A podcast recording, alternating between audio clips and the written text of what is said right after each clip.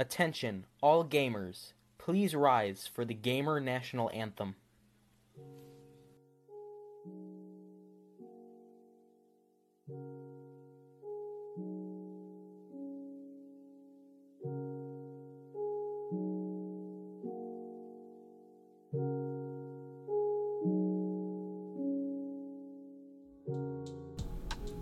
Także witam was wszystkich bardzo serdecznie. Z tej strony Tomasz Murawski, jest ze mną Kuba Biejak, witam. I dzisiaj porozmawiamy o rywalizacji w grach komputerowych, o trybie multiplayer i ogólnie o turniejach, bo ostatnio całkiem z tego wyszedł spory temat, w tym także olimpijski, ale nie uprzedzając, zaczniemy po prostu od trybu multiplayer. Czy często grywasz w gry multiplayer? Ja jestem graczem konsolowym, więc najczęściej, jeżeli chodzi o multiplayer, najczęściej grałem w bijatyki, o których rozmawialiśmy ostatnio, a oprócz tego w strzelanki, więc najczęściej to był jakiś Star Wars Battlefront, pierwszy albo drugi, czasami jakieś Call of Duty, jak PlayStation Plus da za darmo, to chętnie przyjmuję i wypróbuję. No, to mówię tutaj o takim multiplayerze, wiesz, z po prostu randomami, a oprócz tego grywam też z moimi kolegami, więc...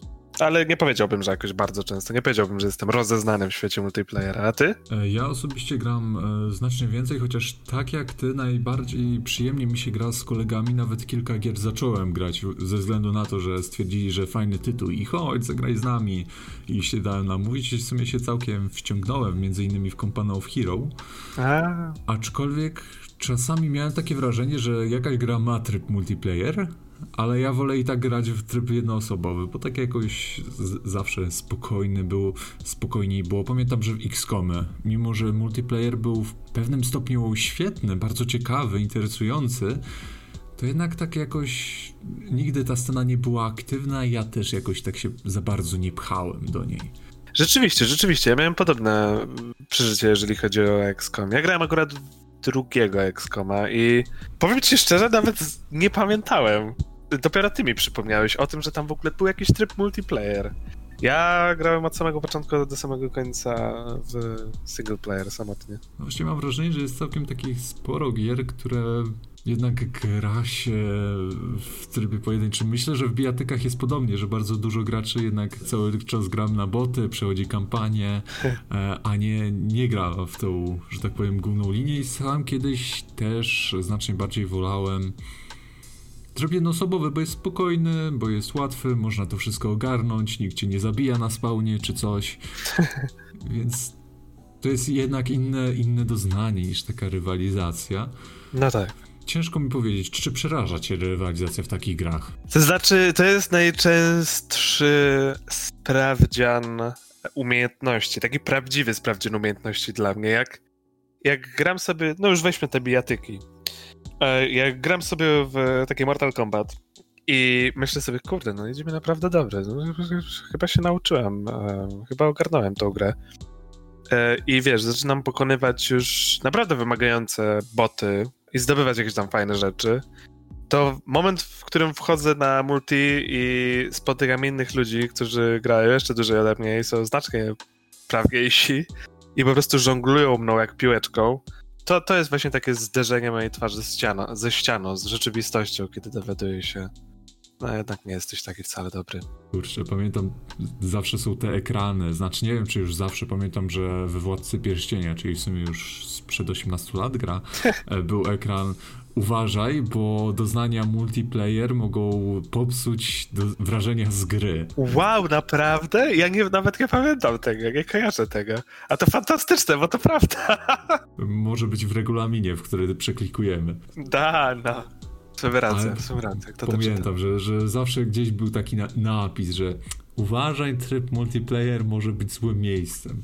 No na pewno podnosi ciśnienie czasami. Zdecydowanie i szczególnie jeśli to jest gra jakaś rywalizacyjna, gdzie jest tylko tryb rywalizacyjny i wszyscy na siebie krzyczą. Wiesz co, tak, to prawda, ale dlatego po prostu jednym z pierwszych moich kroków, kiedy zaczynam grać w multi, to jest wyciszenie moich przeciwników, bo nie mogę... Rozumiem, że nie we wszystkich grach można to zrobić oczywiście, bo czasami po prostu wymaga tego sama gra, żeby słuchać innych, ale kiedy gram w bijatyki, albo kiedy gram w no nie wiem, w jakieś strzelanki, to wtedy słyszę tylko moich znajomych, albo jak gram sam na multi, to nikogo nie słyszę, bo gdybym musiał słuchać wszystkich ludzi, którzy sapią do mikrofonu albo krzyczą, albo... To jest bardzo charakterystyczny dźwięk, ty na pewno też go kojarzysz. Puszczanie muzyki z głośnika gdzieś w tle, co wyłapuje mikrofon, przez co ta muzyka po prostu brzmi jak przepuszczona przez taką metalową słomkę do picia napoi.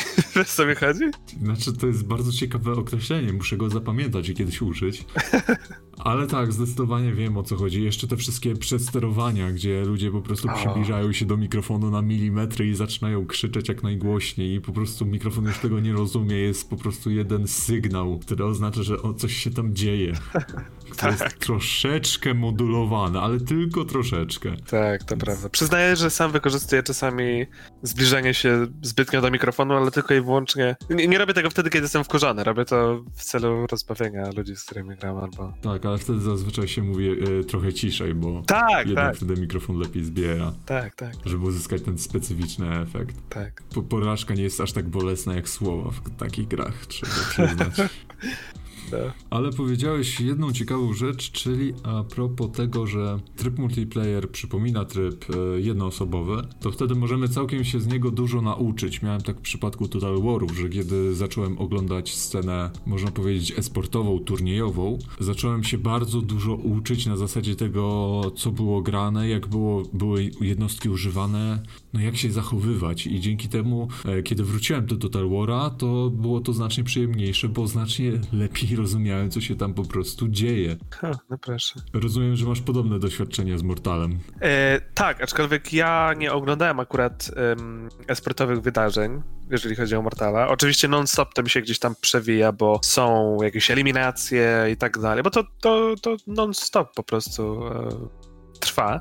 Ale na pewno nauczyłem się, wiesz, tego, że muszę być jeszcze szybszy w myśleniu, jeszcze szybszy w przewidywaniu tego, co zrobi przeciwnik, w blokach, wiesz, w unikach i tak dalej, jeszcze szybszy w atakach i włączeniu ich w takie kombosy, które mają najmniejszą szansę przerwania ich, żeby po prostu mieć jakiekolwiek szanse, bo ludzie w online są naprawdę zdolni i wkładają w to wiele godzin, więc tak, na pewno to mnie czegoś nauczyło. Nie wiem, czy w strzelankach, być może też, bycia bardziej ostrożnym, aczkolwiek, no...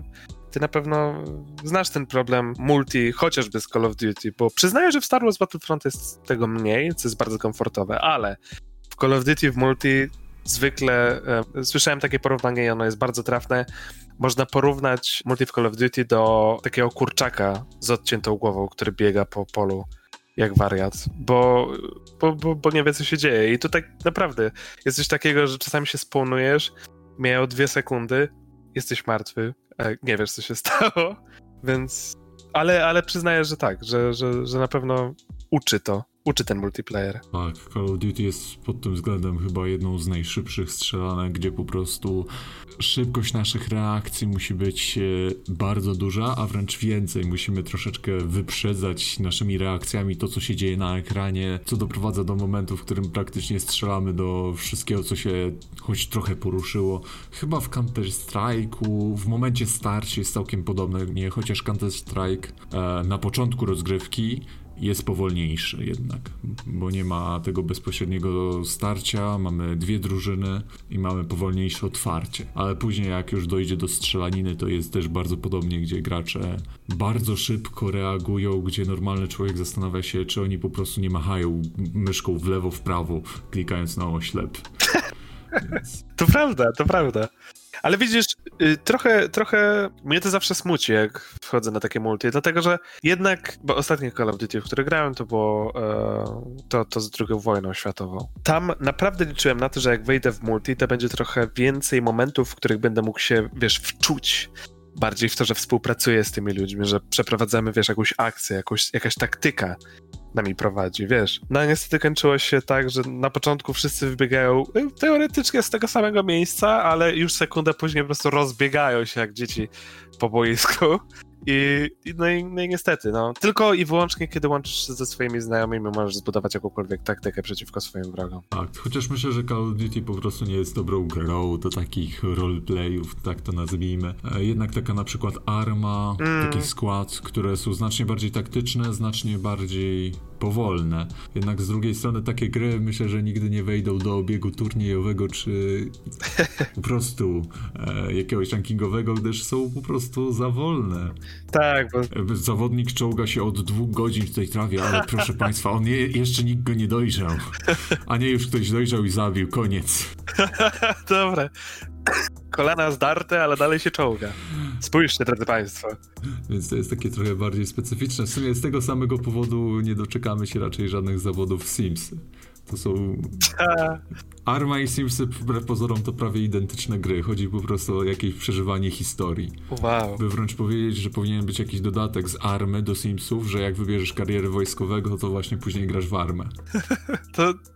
To by było... Słuchaj, napisz maila do twórców tych gier, bo muszę to przemyśleć, bo to podoba mi się ten pomysł i też pierwszy raz go słyszę w swoim życiu. Tak, wiesz co, Army się trochę naoglądałem na YouTubie, sam nigdy w nią nie grałem, ale na pewno chętnie bym kiedyś spróbował. Oglądałem jej trochę na YouTubie i po prostu to, masz rację, dokładnie to, co tam widziałem, to jak oni budują taktykę, to jak się skradają, to jak komunikują się ze sobą przez to radio. To wszystko daje to przeżycie, którego niestety właśnie brakuje mi w Call of Duty. Wiem, że Call of Duty to jest wariacka strzelanka, ale nie ma co porównywać do Army. Ale to właśnie było coś, co mnie przyciągało. Jak patrzyłem, jak oni, wiesz, jak się poruszają, jak się skradają, jak omawiają swoją taktykę, jak dobierają w ogóle sprzęt, wiesz, jeszcze przed wyjściem w pole. No, naprawdę, to jest coś. Mam nadzieję, że powstanie kolejna odsłona tej gry. Ojeju, ile będzie kosztować ze wszystkimi dodatkami? To... Tyle, ile Simsy. W sumie racja. No faktycznie, to są prawie identyczne gry. No. Tym bardziej, że Arma ma ten tryb roleplayowy, gdzie możesz żyć normalnym życiem w normalnym czasie, chodzić do pracy i tak dalej. Wow. Ale to są dziwne serwery. Wow, to nie wiedziałem nawet. Tak, są i musisz mieć w ogóle zdać prawo jazdy. Oczywiście jest nakaz posiadania mikrofonu, żeby rozmawiać na przykład z funkcjonariuszami policji, jak cię zatrzymają, jak cię będą przeszukiwać i to szalone rzeczy są tam. Można powiedzieć, że dosłownie takie Simsy na sterydach. No ale wracając trochę do rywalizacji. Mówiliśmy o turniejach, czy brałeś kiedyś w jakimś udział? Nie, nigdy nie brałem w żadnym udziału i nigdy na żadnym nie byłem jako gość też niestety. Będę musiał się wybrać kiedyś, bo to jest taka rzecz, która trochę za mną chodzi. A ty byłeś? Brałeś udział? Wiesz co, byłem jako gość na kilku turniejach. Chyba ostatnio byłem na Best Game Tournament organizowanych na Politechnice Warszawskiej. Tam były 4 gry, chyba głównie. Jakie? Pamiętam, że była FIFA, był League of Legends, był CSGO i był chyba Hearthstone. Wow, czyli takie klasyki tak naprawdę, nie? Takie klasyki turniejowe. Tak, chociaż Hearthstone jest bardzo specyficzną grą, jeśli chodzi o turnieje, gdyż jest bardzo losowe. Nawet sami zawodnicy zwracają dość często uwagę, że to jest bardzo losowa gra. Ostatnio się pojawiła nowa gra, nie wiem czy słyszałeś, od twórców League of Legends. W każdym razie karcianka w świecie League of Legends i właśnie ona ma trochę szansę wyprzeć Hearthstone'a. No ale zobaczymy, bo jednak karcianki i tak są trochę niszowym gatunkiem.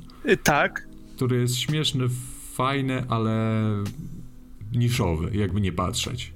Tak, to prawda, no bo w Hearthstone'a ja sam gram wciąż. No i rzeczywiście, niestety duża część twojego zwycięstwa lub przegranej to jest zwykła losowość w tym, jakie karty ci wypadną, w którym momencie. Bo oczywiście, wiesz, jeżeli ułożysz sobie lepszą talię, masz większe szanse na wygraną. No ale niestety, to czy dostaniesz na początku, wiesz, drogie karty, których nie wyłożysz, bo po prostu cię nie będzie stać, no to już nie zależy od ciebie. No więc z tym jest akurat problem. CSGO akurat jest chyba takim klasykiem, jeśli chodzi o strzelanki, chyba najpopularniejszy w Polsce aktualnie. Najbardziej są rozpoznawalni ci zawodnicy z Virtus Pro, czy legendarny Biceps Pasza, Runda Nasza. No więc są raczej zawodnicy popularni, tym bardziej, że CS 1.6 był popularny na lekcjach informatyki, więc myślę, że przez to... Tak, wszyscy się wychowali na tym. Oni szkolili młodych zawodników po prostu, młodych e-sportowców wtedy. My w Polsce to już przed 2010 mieliśmy lekcje e-sportu. Tak. W końcu w czymś pierwsi. No i LOL też wpasował się w nasze polskie wymagania, bo jest darmowy, więc tutaj... Tak, tak, aczkolwiek nigdy nie grałem w LoL'a, wiesz? Tylko i wyłącznie od moich kolegów słyszałem, jak się wymieniali różnymi opowieściami i opiniami. Ciekawe, znaczy w sumie to nie jest aż takie niespotykane, bo jednak LoL nie jest aż tak popularny jak CS chyba, według mnie, że jednak nadal trochę mniej, bo też trochę więcej czasu zajmuje, CS jest jednak szybszy, lepiej widać co się dzieje, w LoL'u mamy rozgrywkę, która trwa 40 minut, jeśli coś zrobisz w 10, 15 minucie, to się ciągnie za tobą. W CS-ie jak coś źle zrobisz, no to przegrywasz, zaczynasz następną rundę. Oczywiście tam jest jeszcze kwestia finansowa i jakie możesz sobie sprzęt zapewnić, no ale to też jest tak. Rzecz do odrobienia tak naprawdę, więc jednak LoL troszeczkę jest poniżej CSGO. Mhm. A FIFA, czy kiedykolwiek widziałeś profesjonalne rozgrywki w FIFA? Nie, nie widziałem profesjonalnych rozgrywek.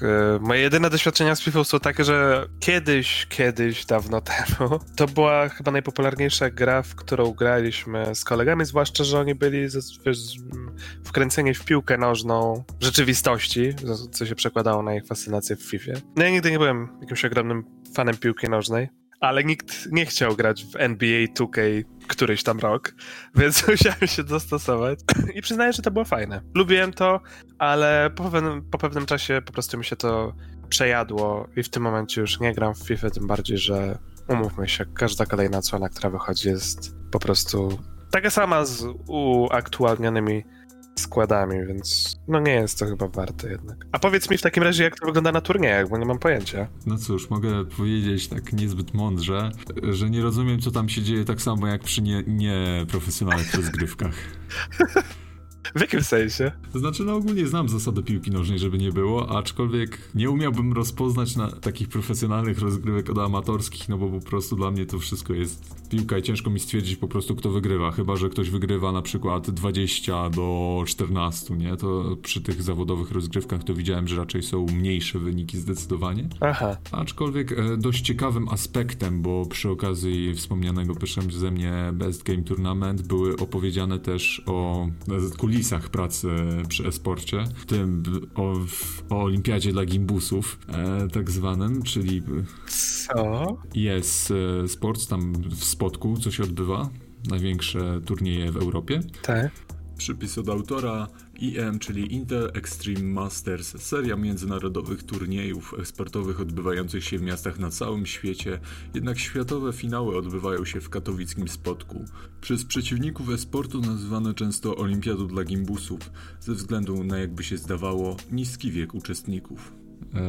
To tam opowiadali, że był problem z sceną, ze zrobieniem sceny, bo to jak zrobisz scenę nie powinno wpływać na graczy, żeby nie dawać im żadnych podpowiedzi, nie dawać im żadnych trudności, co się przekłada od oczywistych rzeczy takich jak, że gracze nie powinni widzieć ekrany, które pokazują co się dzieje, te duże billboardy. Nie powinni słyszeć komentujących, bo komentujący mogą coś zdradzić. Ale okazało się, że mieli bardzo duży problem z jedną rzeczą, mianowicie z drganiem podłogi. Gdyż jak publiczność widzi, że coś... Od głośników? Nie, od publiczności. Jak publiczność widzi, że coś się dzieje, to zaczyna podskakiwać, zaczyna klaskać. I wprawdzie oni tego nie słyszą, ale nie udało się wyeliminować tych drgań, które dochodziły do graczy. No proszę, kto by pomyślał? Kulisy pracy e-sportowej też są dość ciekawe, bo właśnie trzeba zwrócić na dużo rzeczy uwagę. Na samym beście rozmawiałem z organizatorami, że w poprzednim roku mieli taki problem, że jedna z drużyn miała dodatkową osobę towarzyszącą, która patrzyła w ekran drużynie przeciwnej i dawała im znaki.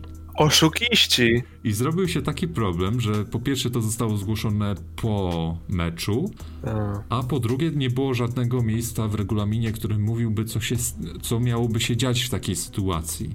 Więc organizatorzy byli w kropce i się dzięki temu okazało, że sędziowie podczas takich gier e-sportowych wydawałoby się, że są niepotrzebni, a tu jednak to jest bardzo ważny czynnik, bo jednak ludzie potrafią w wiele sposobów oszukiwać. No tak. I to, że samej gry nie powinno się dać złamać, bo tutaj też oczywiście da się stosować haki i tym podobne, to jednak nadal sędzia jest potrzebny do takich spraw ludzkich. No proszę. To mi przypomina taką historię, na którą kiedyś gdzieś natrafiłem z tego programu Milionerzy, w którym siedział na widowni jakiś znajomy, członek rodziny, nie wiem, partner zawodnika, no.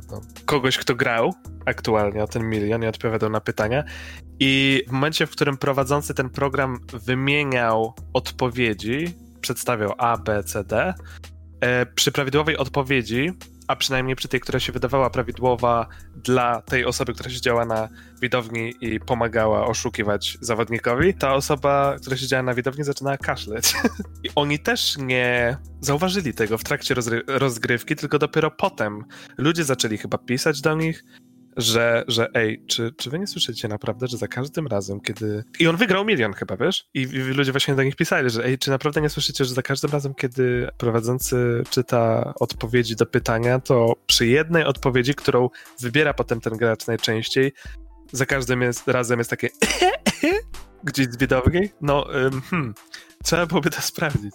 I rzeczywiście coś tam potem... Wow. Tak, rzeczywiście coś tam potem dalej z tym podziałali. Ale to jest naprawdę zaskakujące to, co mówisz, bo ja nigdy... To była chyba ostatnia rzecz, o której bym pomyślał. To, w jaki sposób trzeba przygotować się, żeby wyeliminować takie czynniki właśnie typu patrzenie na te ekrany,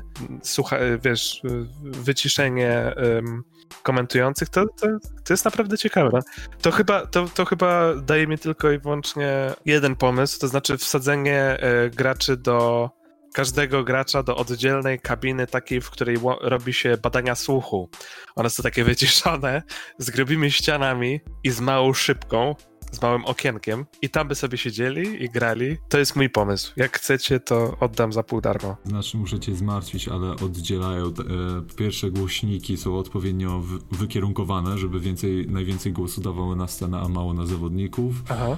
I jakieś rodzaje pleks stosują, żeby wytłumić. I akurat wytłumianie dźwięku jest w porządku, tylko właśnie mówili, że mieli problem z drganiami. Ale wiadomo, że jak robią kolejną scenę, znaczy nie wiem, czy robią, bo w sumie zajmują się tak międzynarodowo nawet bardziej. To jak robią kolejną scenę, no to trzeba właśnie pomyśleć o takich rzeczach, o przygotowaniu tego, co jest no niesamowite. Zresztą na samych wykładach mówiono też o życiu takiego gracza sportowego, co by było wykańczające, bo 8 godzin grania dziennie, czasami nawet znacznie więcej, to jest sporo. No to prawda, to prawda. To jest jakieś tam marzenie dziecięce. Ale w rzeczywistości mogło to być naprawdę takie, męczące. Tym bardziej, że później jeszcze dochodzą jakieś normalne obowiązki typu szkoła. Czy praca, tak. Zawodnicy to też ludzie, czasami. Czasami, tak.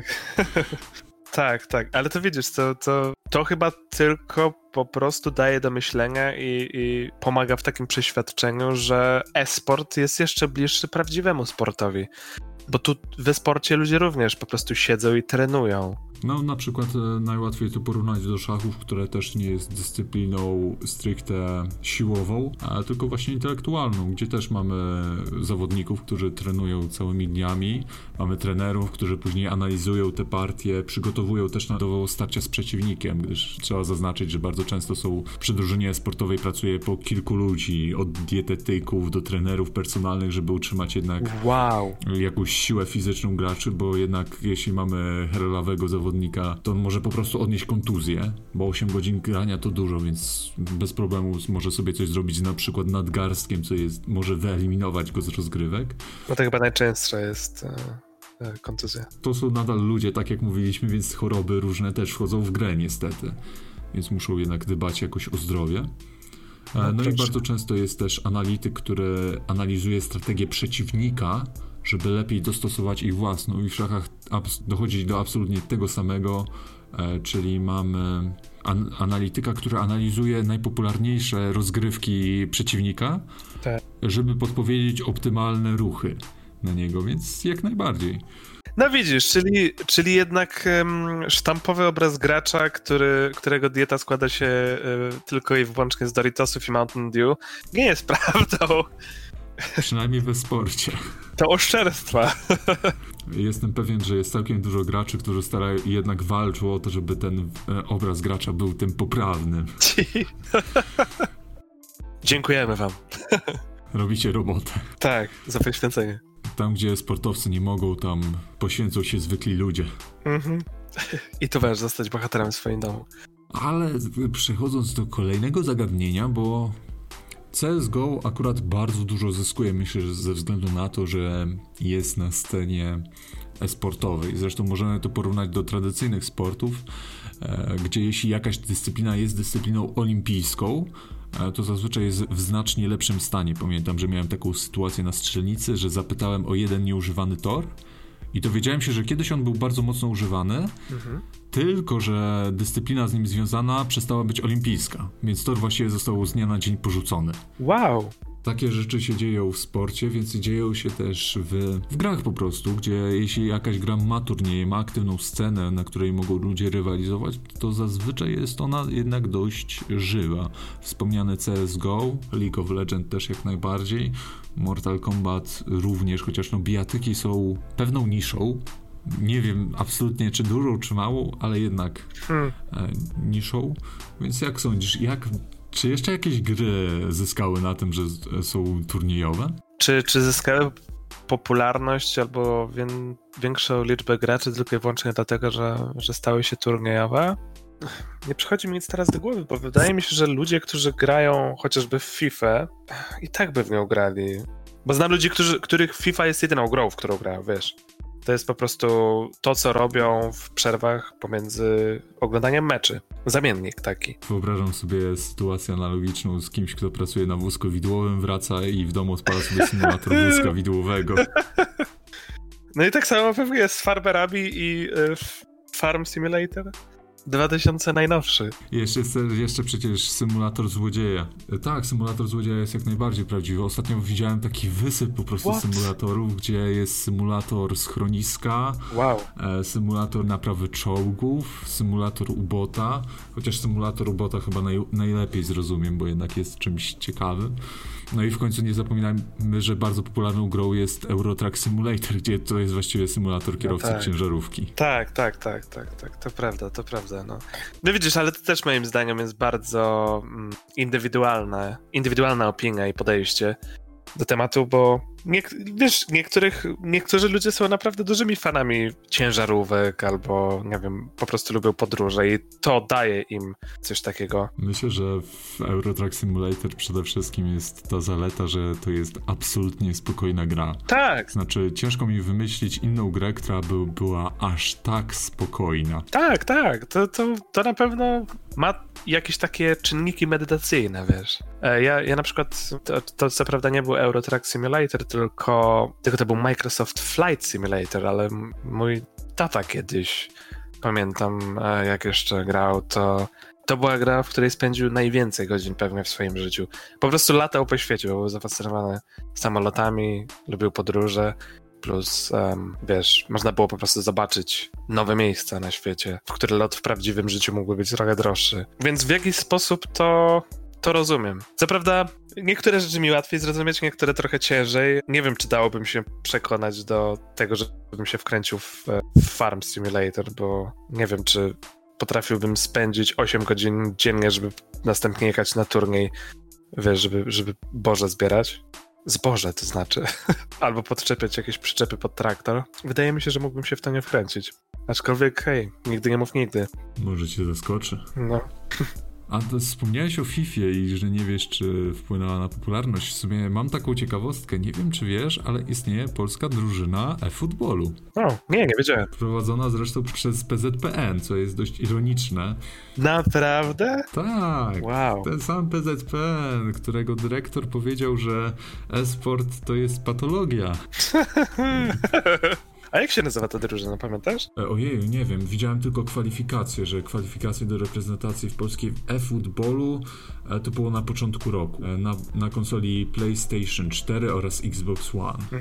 Okej. Kurczę, nie miałem pojęcia o tym. Więc nie, to chyba jest po prostu polska drużyna, polska reprezentacja. Rozumiem. Widzisz, Ja na przykład jestem ciekaw, czy są, bo tak jak już mówiłem wcześniej, jestem większym fanem koszykówki niż piłki nożnej, w związku z czym zawsze bardziej kręciło mnie NBA 2K, które niestety w ostatnich latach trochę straciło na swojej świetności. Ale jestem ciekaw, czy są turnieje też w NBA, w e-sporcie. O tym akurat nie słyszałem, bo to już nie było aż takie memiczne. Ale myślę, że do wszystkiego dojdziemy. Ale już wspomniałem o tym, że poważny świat sportu, bo jednak PZPN to nie jest organizacja, która może sobie stwierdzać, że zrobimy sobie drużynę w Fifie, tak zajmuje się sportem, to nie wiem, czy wiesz również, że Komitet Olimpijski również powoli akceptuje e-sport. No proszę. Znaczy już z tego co wiem, miały już planowano rozgrywki Tekena między innymi na olimpiadzie. Wow! A w Chinach Komitet Olimpijski bardzo wspierał rozgrywki StarCrafta, drugiego części. A no proszę. Tutaj się naprawdę dużo dzieje, jakby nie patrzeć. To już to, że na olimpiadzie by były, to jest dla mnie mocno zaskakujące. Bo wiesz, bo oczywiście to wszystko idzie do przodu i to, że są już turnieje, normalne po prostu pełnoprawne turnieje, na które przychodzą ludzie i oglądają jak normalny sport, jak klasyczny sport, to z tym już przeszliśmy tak naprawdę do porządku dziennego, ale to, że na olimpiadzie, wiesz, zostanie to również zaimplementowane, to jest zaskakujące i mam do tego jakiś podziw, wiesz, że jednak się reflektują i chcą przyjąć również i takie rozgrywki. Bardzo słusznie. Więc prawdopodobnie doczekamy Komitetu Olimpijskiego do spraw gier. W sumie do szachów już jest, więc do gier czemu by nie. No tak. Ale bardzo mnie ciekawi, co się stanie, jak już taki komitet w pełni powstanie, w pełni się rozwinie, bo w sumie by miał bardzo duży wpływ na branżę, bo jednak jeśli jakaś gra byłaby olimpijska, to już myślę, że to nie jest już jakaś turniejowość, tylko to jest już wyższy poziom, że można reprezentować wręcz cały kraj w tej grze, więc automatycznie jeśli chcesz trenować, musisz zakupić daną grę, no i to by było ciekawe, jakby twórcy gier się zachowywali wobec czegoś takiego. Masz rację, to jest... No tak. No, Tekken i StarCraft na razie, Ja bym się bardziej obawiał tego, co jeszcze wymyśliłoby EA, gdyby na przykład FIFA stała się grą olimpijską, bo jak wszyscy doskonale wiedzą, EA bardzo lubi pieniądze i bardzo lubi dostawać się od graczy w dużych ilościach. I jestem ciekaw, czy gdyby, uświadomiło sobie, poczuło się komfortowo w takiej sytuacji, FIFA jest grą olimpijską, ze świadomością, że więcej ludzi jeszcze będzie to kupować, czy zaimplementowali tam więcej jakichś, mechanik w stylu, w stylu mikropłatności. Chyba, że posunęliby się krok dalej, na przykład FIFA 2021 wrzesień i tak na każdy miesiąc. Oh my god, tak. To jest fantastyczny pomysł. To jest kolejny mail, który musisz wysłać dzisiaj do studia. Dużo tych maili. Muszę zmienić dzisiaj po prostu branżę.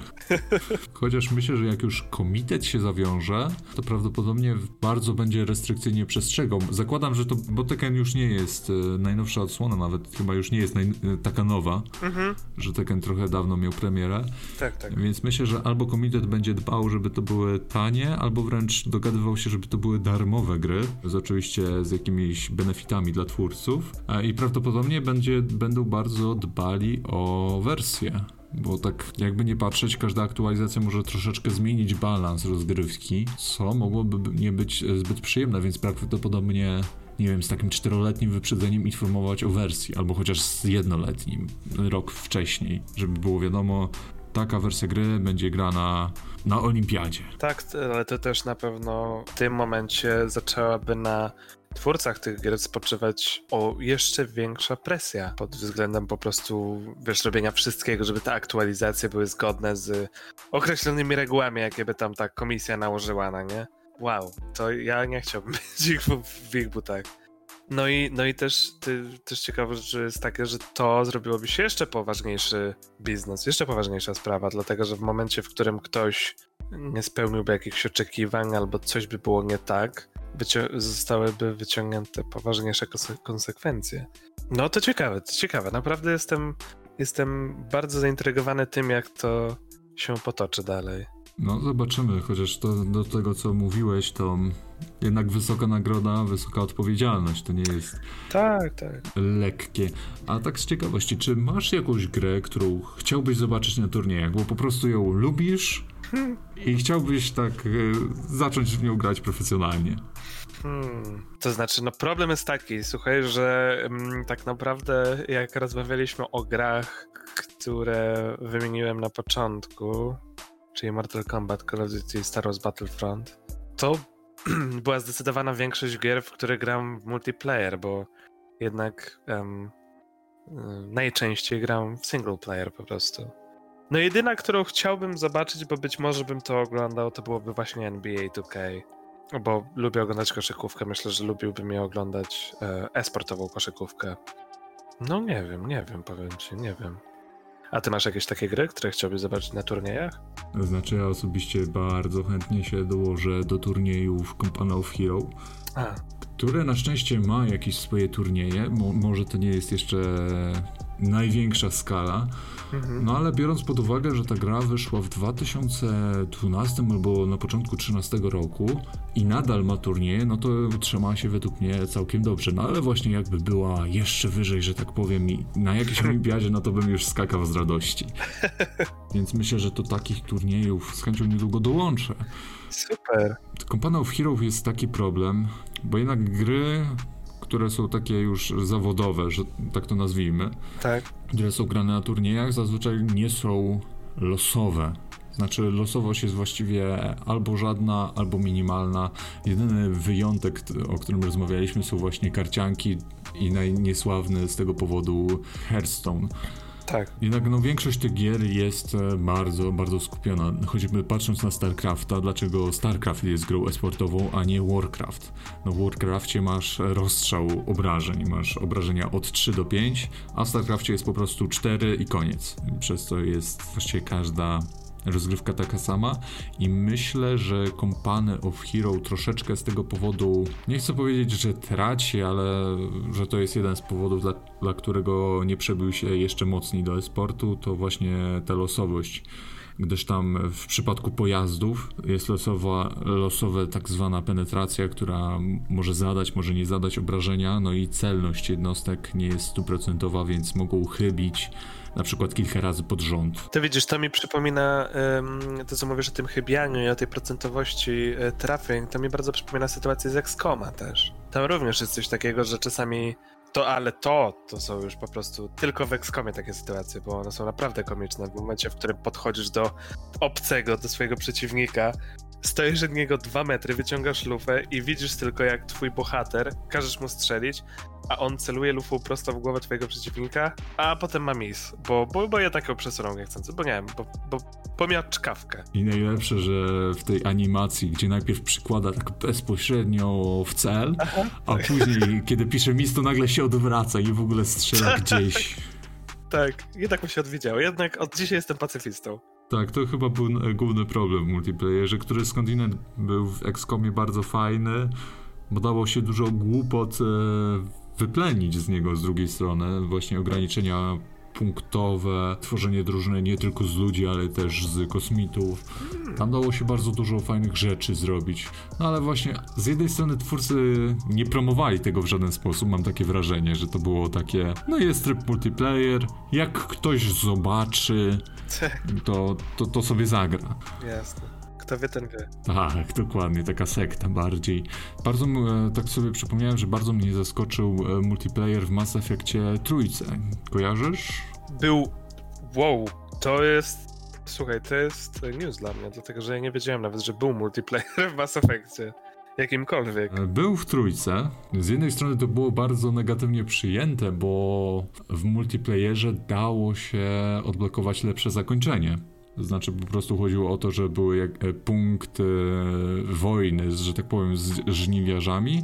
Jeśli mieliśmy ich odpowiednio dużo, to mogliśmy wybrać inne zakończenie pod koniec, co spotkało się z hejtem. Multiplayer, można powiedzieć, był bez polotu, nie był rywalizacyjny, był kooperacyjny. Aha. I ostatnio już z rok temu, jak do niego siadłem, to nadal żył, co mnie zaskoczyło, bo Mass Effect ma dość dużo lat, a mimo wszystko ten tryb multiplayer nadal się trzyma, więc to był taki słodko-kwaśny, można powiedzieć, dodatek do Mass Effecta, bo właśnie z jednej strony niektórzy go nie polubili, bo jak nie chciałeś grać w multiplayer i chciałeś mieć te trzecie zakończenie, nie mogłeś. Musiałeś chociaż trochę pograć. Z drugiej strony był właśnie całkiem przyjemny, całkiem dużo, wieloma postaciami można było grać, bo w standardowym Mass Effectie mamy właśnie tylko Sheparda i kilku towarzyszy, tak. A tam było znacznie większy dobór różnych możliwych postaci. No proszę. No więc takie zaskoczenie małe. To widzicie, ja słyszałem tylko i wyłącznie o tym multiplayerze, który był w Mass Effect Andromeda, tak się nazywała ta najnowsza część? Tak. I no tylko niestety ten multiplayer polegał głównie, on chyba też był kooperacyjny, o ile się nie mylę. I polegał głównie na falach przeciwników, które się pojawiały. Także nic nadzwyczajnego. Tak samo jak w trójce. Ale w trójce nadal to żyje, co jest... Wow. No proszę. Masz ochotę zainstalować i odpalić XCOM, żeby sprawdzić, czy tam znajdę kogoś do gry. Słuchaj, naprawdę to jest takie... To jest trochę jak wracanie do miasta, w którym się urodziłeś po 40-50 latach. I sprawdzanie, co się w tym zmieniło. Dodajmy, że po wojnie nuklearnej. Tak, po wojnie nuklearnej, dokładnie. I w momencie, w którym po prostu widzisz, że nic się nie zmieniło i że ludzie wciąż tam żyją, ci sami w dodatku, mają te same biznesy i chodzą w te same miejsca, to jest takie przyjemne uczucie. Myślę sobie, kurczę, czyli jednak coś w tym było. Coś w tej grze było, że ludzie przy niej zostali. I ta nostalgia, przypominanie sobie, ile się czasu spędziło w tym wszystkim. Tak, tak. A tak z ciekawości jeszcze, bo na początku wspominaliśmy o takich minusach, że tak powiem, grania z ludźmi, o trzeszczących mikrofonach, o przesterach. Tak. A czy miałeś, wyniosłeś jakieś znajomości z takich gier? Ja mam bardzo ograniczone grono, jeżeli chodzi o to, z kim gram. Do tej pory, przyznaję się bez bicia, na PlayStation grałem łącznie z... 3 osobami? Z 3 osobami do tej pory, bo tak, z takimi, których znałem. Jedyne znajomości, które wyniosłem, to były te, akurat teraz przychodzi mi taka sytuacja na myśl, była taka gra Friday the 13th, na podstawie tego filmu, Piątek 13, z nierównym gameplayem, gdzie byli uciekający nastolatkowie oraz Jason, który ich gonił, miał swoje specjalne umiejętności, pojawiał się jako ten slasherowy, wiesz, morderca. Pograłem w to trochę z moim kolegą i pamiętam, że tam się pojawiały sytuacje, w których na przykład, wiesz, żeby uciec z tego miejsca, trzeba było zatankować samochód i naprawić w nim baterię w samochodzie oraz znaleźć kluczyk do niego. Jedna osoba miała benzynę i ją nalewała, druga osoba miała tą baterię, którą tam montowała w silniku, a ja miałem kluczyk. I w momencie, w którym Jason się zaczął do nas zbliżać, bo on wiedział, gdzie znajduje się ten samochód na mapie, i tylko zobaczyłem, że samochód stał się sprawny do użytku, to odpalałem silnik i ci ludzie, którzy wsiedli, ci mieli szczęście. Ci, którzy nie zdążyli, mieli pecha. I zdarzało się coś takiego, że współpracowaliśmy we trójkę, żeby jakiś samochód naprawić, a okazywało się potem, że samochód ten miał tylko 2 miejsca. No więc automatycznie wyścig do przeżycia.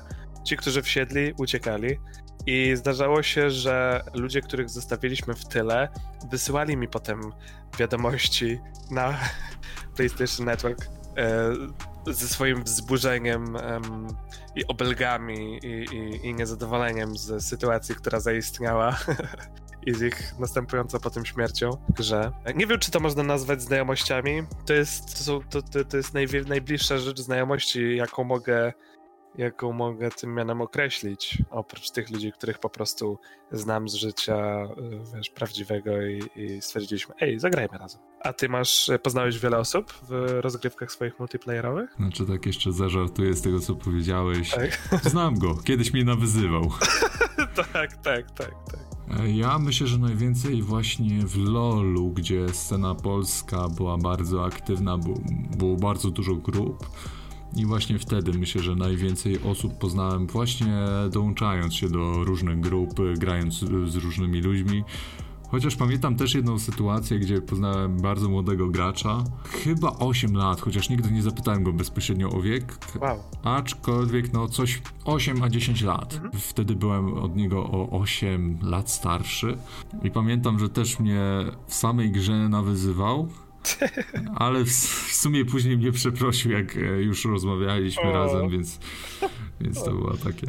No to... miłe. I właśnie po takich spotkaniach mam wrażenie, że ludzie, jak już się z nimi troszeczkę pogada, to są znacznie inni, bo zazwyczaj są w stanie cię powyzywać od najgorszych, powiedzieć, żebyś umarł i cała twoja rodzina w 5 pokoleń wstecz i 5 w przód, żeby grób gdzieś był poza płotem i w ogóle, a jak się z nimi rozmawia, to bardzo potrafią być bardzo mili ludzie, którzy po prostu się przez chwilę zdenerwowali, więc raczej... Tak, ja też myślę, że to jest po prostu kwestia impulsu, to jest przecież tak samo myślę jak z road rage'em, jak ktoś ci zajedzie drogę, bo się zagapi albo nie przepuści cię, jak masz włączony kierunkowskaz i chcesz zmienić pas i cię nawyzywa albo pokaże ci odpowiedni palec, coś tam krzyknie, coś tam zagrozi, a potem jakbyś się spotkał z kimś takim w innej sytuacji, okazałoby się, że po prostu zostajecie najlepszymi kumplami, więc identyczne sytuacje są w grach, to prawda. Ojej, znaczy polskie prawo internetu mówi jasno, wspomnieliśmy o drodze, wspomnieliśmy o road rage'u, wspomnijmy, że Tomasz Hajto potrącił babę na pasach i nie poniósł konsekwencji. A właśnie, wiesz o czym nie wspomnieliśmy w ogóle? Ja nie wiem czy gry wyścigowe są na turniejach. Masz o tym pojęcie? Ojeju, znaczy nigdy nie widziałem turnieju z gier wyścigowych, ale aż w tym momencie to sprawdzę. Naprawdę, ja nie mam żadnego pojęcia. Nie jestem zajadłym graczem wyścigowym, ale to jest, wiesz, kolejna taka... No, w prawdziwym życiu są wyścigi, są wiesz, Formuła 1, NASCARy jakieś. A jestem bardzo ciekaw, czy to również się przyniosło tak samo jak FIFA, która też jest prawdziwym sportem i znalazła swoje miejsce we sporcie, czy znalazło to, czy przeniosło się też do wirtualnej rozgrywki, na wirtualne turnieje. Tak, jest i nawet znalazłem taką informację o firmie Velkos Esports, która zajmuje się ogólnoświatowymi mistrzostwami wyścigów, także w tym wyścigów e-sportowej Formuły 1. No proszę. I po 15 miesiącach od rozpoczęcia działalności wyceniana była na 16 milionów funtów, więc... Hello. Całkiem spore zainteresowanie, chociaż też mam wrażenie, że wyścigi są pewnym światem. Trochę tak samo jak piłka nożna, o której można nie wiedzieć, tak jak my nie wiedzieliśmy. Ale faktycznie, ojeju, przeglądam właśnie zdjęcia i są po prostu takie małe kokpity bolidów z ekranami właśnie, ale z normalnymi kierownicami, z normalnymi dźwigniami jakimiś, więc faktycznie coś takiego jak najbardziej... funkcjonuje. Widzisz, czyli to może być e-sport, który jest, jeżeli chodzi o trening, najbardziej podobny do swojego odpowiednika w prawdziwym życiu, nie? Też trzeba siedzieć w kokpicie, też trzeba nauczyć się jak najszybciej reagować na teren. No to jest bardzo ciekawe. Może kiedyś się połączą i po prostu będą montować kamery w środku pojazdów. Tak. Więc takie połączenie starego z nowoczesnym, starzy będą po prostu przychodzili na tor, a młodzi będą się wpatrywali w ekrany. Ekstra. I wtedy wszyscy będą szczęśliwi. Wszyscy. Utopia. Znaleźliśmy przepis na utopię. Ciekawe, czy kiedyś uda się stworzyć elektronicznych piłkarzy, żeby to samo zrobić w piłce nożnej. Wow. Ojeju, ale mnie naszło, bo ostatnio trochę pracuję w wyświetlaniach 3D i jakby zrobić hologramy piłkarzy z FIFA na prawdziwym stadionie. Słuchaj, no jak jakaś drużyna nie może przyjechać do twojego miasta, to sam ją możesz wprosić, że tak powiem, wbrew woli, no, używając hologramów.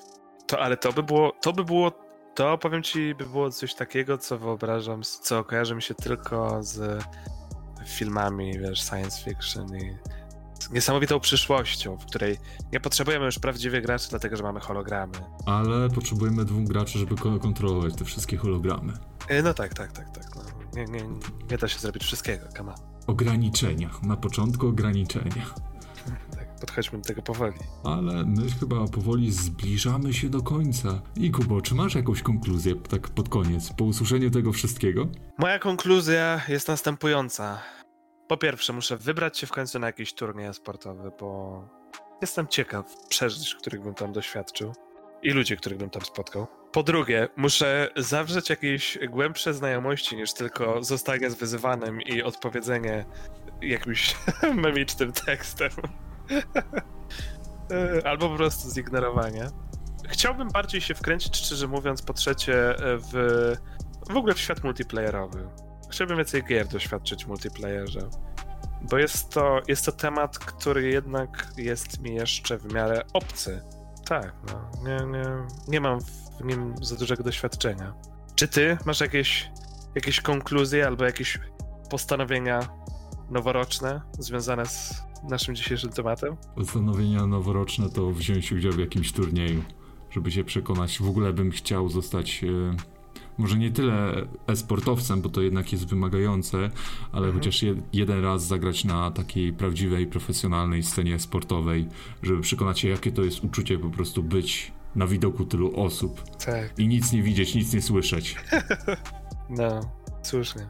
Kurczę, no ja mogę ci tylko życzyć powodzenia w takim razie, no. I trzymać kciuki za ciebie, mam nadzieję, że ci się uda. Chętnie obejrzę. Mam nadzieję, że pewnego dnia, ale to by było na tyle. Żegnam was bardzo serdecznie. Nie wiem, czy można bardzo serdecznie żegnać, ale w każdym razie miłego dnia. Ja byłem Tomasz Murawski. A ja Kuba Biejak. Żegnam was gorąco.